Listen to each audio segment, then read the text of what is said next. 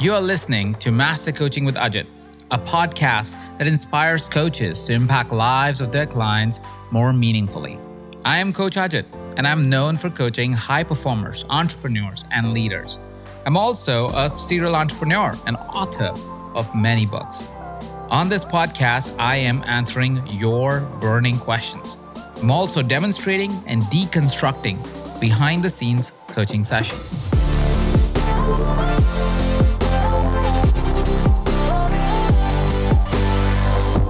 And today I have one of the most profound coaches in the world on the Master Coaching with Ajit podcast.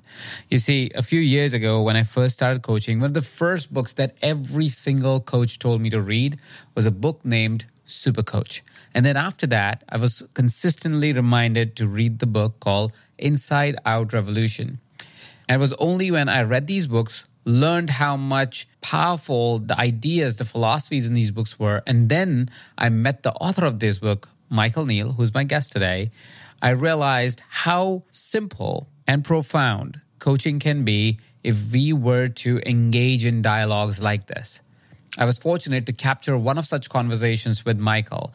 Michael coaches through what is called three principles. And I call his coaching three principles coaching. What Michael does is he fundamentally breaks down on how human beings work. And using these three principles approach, he's able to coach anyone, be it a CEO, be it an athlete, be it a person, be it a struggling single dad, or be it a relationship, be it anything. Michael has coached individuals at all levels by using the three principles approach. And I find that if we put our time, effort, dialogue that we have with other coaches in our trainings, in our coaching practices around these three principles, we can become an extraordinarily powerful coach. I'm so humbled that I get a chance to sit with Michael once in a while and get to have such profound conversations. And today I have an opportunity to share that conversation with you. So I'm going to stop talking, and now you're going to listen to a conversation between me and Michael that were previously only available to EverCoach members, is now available on this podcast. Now, while I say that, I do want to remind you if you want to take a deeper dive in Michael's work, you should consider looking at the EverCoach membership we have a full quest where you get to take a deep dive in three principles way of coaching and learn from Michael himself. So if you haven't yet subscribed, go ahead, take the time to look up EverCoach membership and join us inside the membership platform. But for now, even if nothing else, enjoy this conversation. I know you talk a lot about the three principles. I've t- learned a ton about it. Let's, for the sake of this conversation, yeah. like first let's capture what are the three principles and yeah. how do they work and how do they show up in our lives.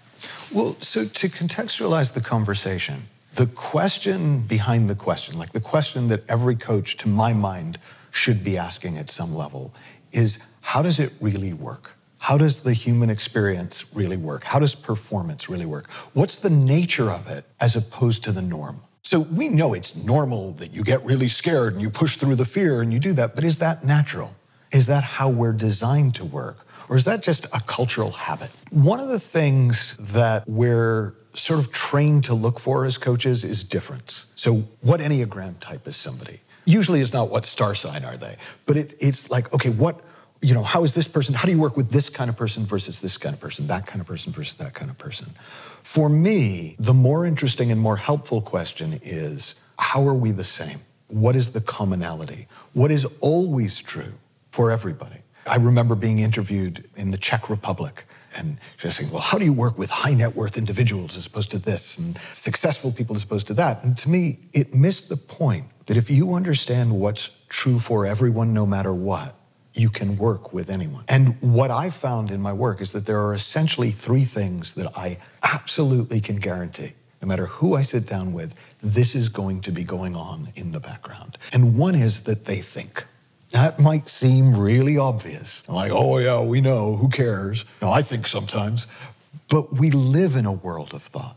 We can't escape our own thinking. And we can quiet it for a bit, but we don't see how much of what we see is made up inside. And so, what'll happen is you'll have people work on getting better thinking or changing their clients' thinking, but they're trying to change their clients' thinking about a thing. How do I change their thinking about money? How do I change their thinking about business? How do I change their thinking about a challenge?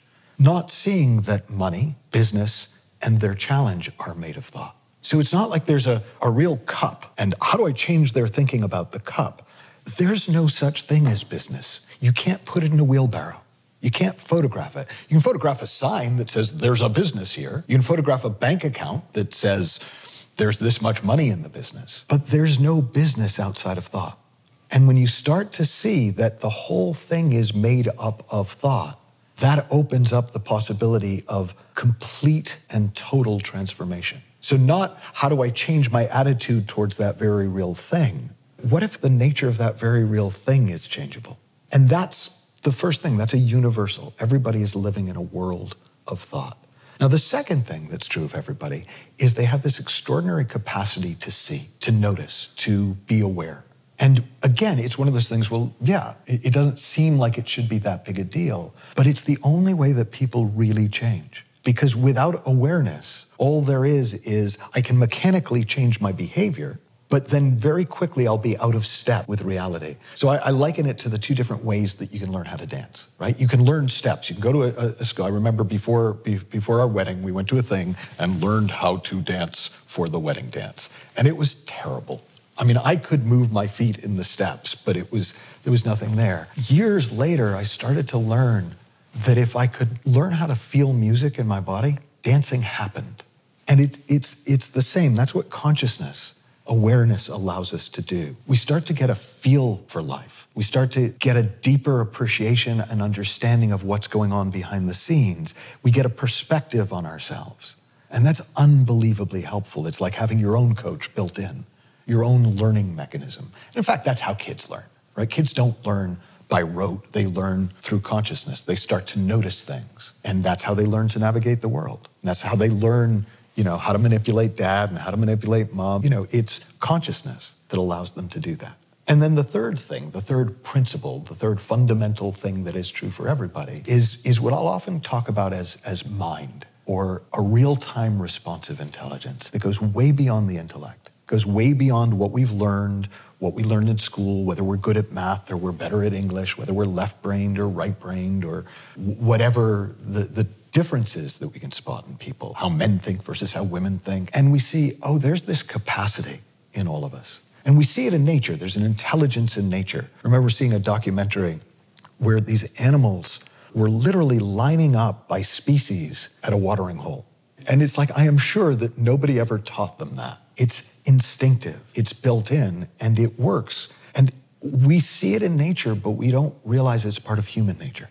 We don't realize it's built into us. And so, more often than not, we think, I need to know what to do. I need to know if this happens, I'll do that. And if that happens, and we spend all this energy on scenario planning, not seeing that we have a built in responsive intelligence that will take care of things in real time as we go. And so, those three things, because I know whoever I'm sitting down with, they live in a world of thought and they're probably not very aware of that. So, they're preoccupied with things that don't exist outside of their own head. They have a capacity to see that and then to step beyond it. And they've got an undertapped resource. They have access to the wisdom of the ages. It's primitive the way we go about problem solving.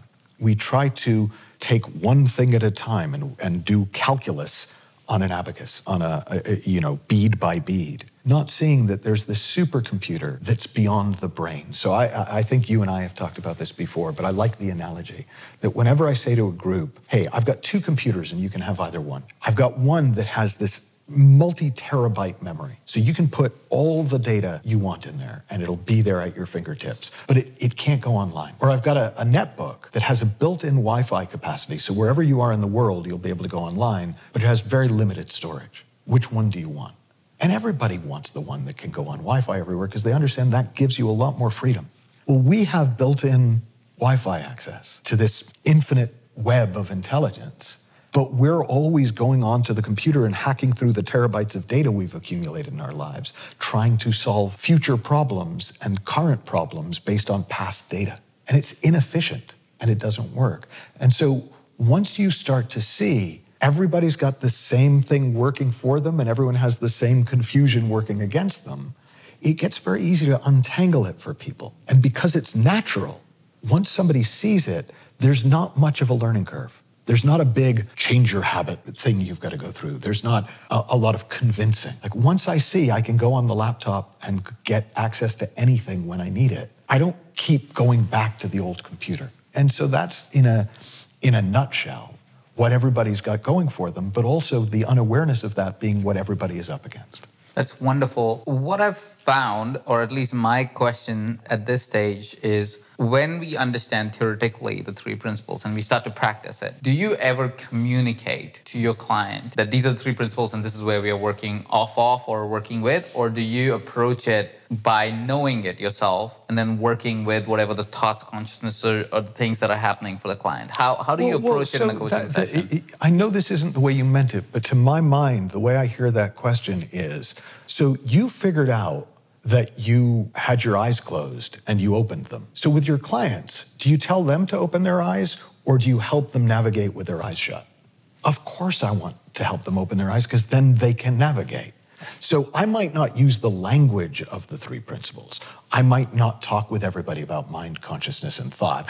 By the time people find me, they've usually read my books, so they're not scared of the words anymore. But what I will always point somebody to is hey, you have a capacity way beyond what you're using. You have access to an intelligence way beyond what you're using. 99% of what you think is at risk isn't because it's made of thought and it wasn't real in the first place. And it's built into you already to notice. And we're really smart, us humans. Once we actually see something for ourselves, what I would call we see it insightfully from within we're done. We're good. We don't need to be reminded of it. I don't need to be reminded what color the sky is because I can look. I don't need to be reminded that there are principles because if I look, I'll see them. And that's the heart of how in a way, like this really trivializes what I do. But it's not inaccurate. I take people who are doing really well for themselves with their eyes closed and I say, hey, you'll do even better if you open your eyes. And then I sit with them as they adjust. Because again, it's a metaphor, but when you first open your eyes, it can be a little bit much. There's a lot of new info coming in, there's a lot of new data. And, and it would seem like, well, yeah, it's going to be much easier to navigate with my eyes open, but not if you're not used to it. Because suddenly there's all this input you're not used to paying attention to. And so there is a learning curve, but it's a, a different kind of a learning curve. Mm. And it's more in line with the way we're made to operate. And there's a simplicity to it. That's why I know anybody's life can get better through this work, is because anybody's going to navigate better with their eyes open than closed. And 99% of the people have their eyes shut 99% of the time. So now that we understand the three principles and we know why and how different ways you could really communicate that to your clients, would you be able to draw some scenarios, say for example, that has happened in, in a situation where you're working with a client in a let's say they were overwhelmed or they were in the context of a business or however that may be. Yeah. Just some case scenarios. So just expound on how it really shows up and how you've maybe communicated this differently in different situations. Yeah. To make sense for people to be able to understand and grasp yeah. and be able to see how this is more useful. Well, yeah. So th- this first one, I'm sure we've talked about it in one of the contexts of our conversations, but he, he was a great example. So there was a guy, he'd been running a company for over 20 years, very successful company. And he had gotten so stressed dealing with regulations and shit, government and people and the whole thing that he was about to sell the company at a loss just to get out because it was killing him. And his wife sent him to me, basically. She'd, she'd read one of my books. And, and so when he came in, he had his eyes not just shut, but like tightly shut because it was too scary. What he thought he would see if he opened his eyes was terrifying. As we talked, he got less scared because I kept pointing to him that actually it's what he was seeing with his eyes closed that was scary. And that once they were open, there's not much scary in a universe of infinite possibility. It's when we make up scary stuff that we get scared. And so he relaxed and he settled down. And when people settle down, that's the equivalent of opening their eyes. And when you look, you see. And so he hadn't gotten to be the CEO of a successful company for 20 plus years by not being good at it, right? So once he was settled down and looked, he could quickly see okay, I know what to do about the regulations. I know what I can't do about the regulations. I know what to do about the, the people that I'm struggling with on my team. And I, I can see, okay, this person I can work with, this person I can't. I know what to do about this, the sale of my company, which is I don't know. But the, it, it, knowing you don't know is great because then you stop trying to force an answer And within less than two months, he wound up selling the company at a huge profit. Now, if the offer hadn't been there, I'm sure he wouldn't have. But that was a very quick turnaround in just a, a few days from I don't know what to do to I don't know what to do, but it's okay because I have this supercomputer that will tell me when I need it. And that's the thing is it's surprising how little people need. As coaches, I think we often think, okay, what else can I give them? What else can I give them? What else can I give them? Let me overwhelm them with value. It's a waste of time. It just gives them more to think about. It gives them more to remember. It gives them more to do actually, if you take somebody who is essentially competent at their field and then you help them be at their best while they're doing it, they're going to do great. I, I, don't know if I've used this analogy with you, but one of the analogies I put in, I think it was actually in Supercoach, was that if, if Bill Gates came to you with amnesia and asked you for business coaching, what are you going to coach him on? Like, are you going to share your top 10 strategies for success that you learned in Coaching 101? Or are you going to do everything you can to help him remember that he's Bill Gates? Because kind of he's probably got it from there. Well, every leader that I work with is their own version of Bill Gates. They just are so distracted that they've forgotten what they know. And so my job isn't to give them more information. They should have more industry information than I do. Mm. If they don't, that's their problem, not lack of coaching. But what they often don't have is access to it when they need it. And that, when you realize that coaching isn't teaching people how to do something, especially not at the level of leadership, it's helping people get the most out of what they've got. It's helping make sure that people have everything they need to be at their best when it matters. Like we think of coaching like a football coach with the X's and the O's, and right here, I'm going to diagram the play. If you happen to have industry expertise, maybe, but most coaches, they don't. But a strength and conditioning coach is helpful to everybody, and they don't have to have specialized industry knowledge because they're not trying to teach them a strategy. They're trying to make sure that they're match fit. They're trying to make sure that they are as good as they're going to get on game day and that they'll have the stamina to keep going when the going gets tough and maybe even get stronger when the going gets tough. And coaching leaders, impacting leaders, it's much more strength and conditioning coach than X's and O's coach. And I think what psychs people out is they think they're supposed to know what the other person should do. If I had to know what my client should do, I would have been screwed 10 ways to Sunday. I don't know. It's not my field. But boy, human beings are my field. I'm really good at that which is which is really powerful distinction to really remember as to what is your role as a coach in game of coaching in many ways. So if you were to just capture in many different ways, what would be a recommendation to somebody who's watching this interview right now? It makes perfect sense. It is so beautiful. It's such a different and a beautiful approach to really approach coaching and, and how you've taken away the fear of yeah. working with leaders and so forth and, and just knowing the three principles and operating from it what is it that comes to you right now in this moment that you feel needs to be heard by individuals who may go, this is amazing, awesome, I love to do this. What could be some things that I could be doing right now to get into that place? So I'm aware that this is going to sound contradictory and paradoxical, and yet it's the best answer I've got. And so it's two things. The first is look for yourself first. See what you can see. Be your own first client.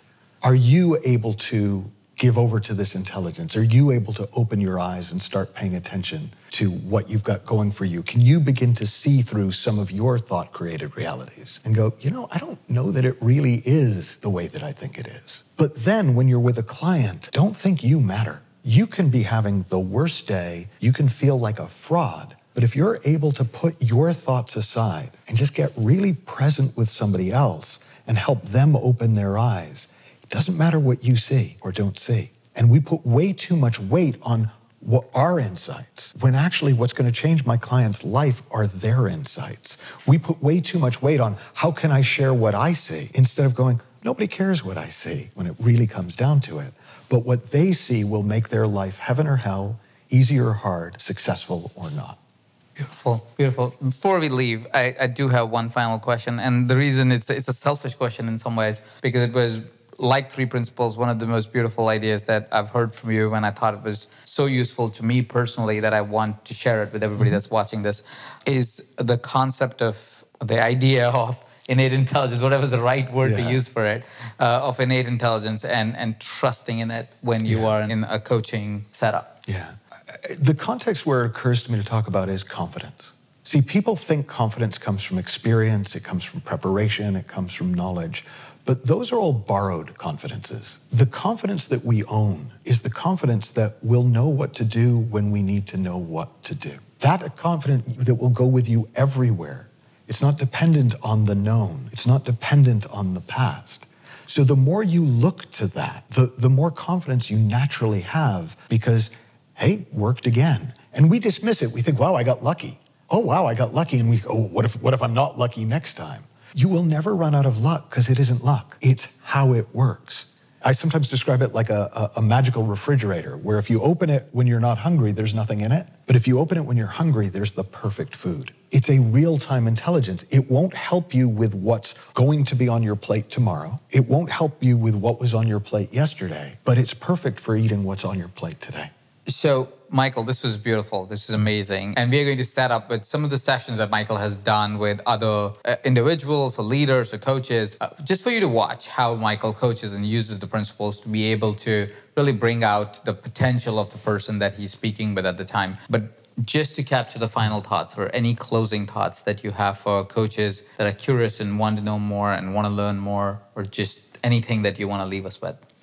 Yeah, I think the number one mistake I see coaches make is they confuse care and heaviness. So they really want to care about their job. They really want to care about people, but it comes with this kind of heaviness that we would call it seriousness, but it's not really seriousness, it's heaviness. You could be completely serious about things without the feeling of heaviness. So there is a lightness to this whole exploration. Yeah, it's people's lives, but hell, we're all doing the best we can, anyways. And you don't do better. Nobody does better with the weight of the world on their shoulders. Your clients don't, and you sure as hell don't. And so I, I sometimes ask people, you know, why do you think it's so hard to let it be easy?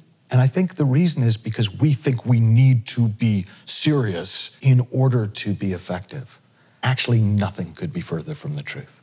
Thank you so much for sharing all this amazing intelligence with us, Michael. Thank you so much for taking the time and joining us. Today. Good today. to see you, man.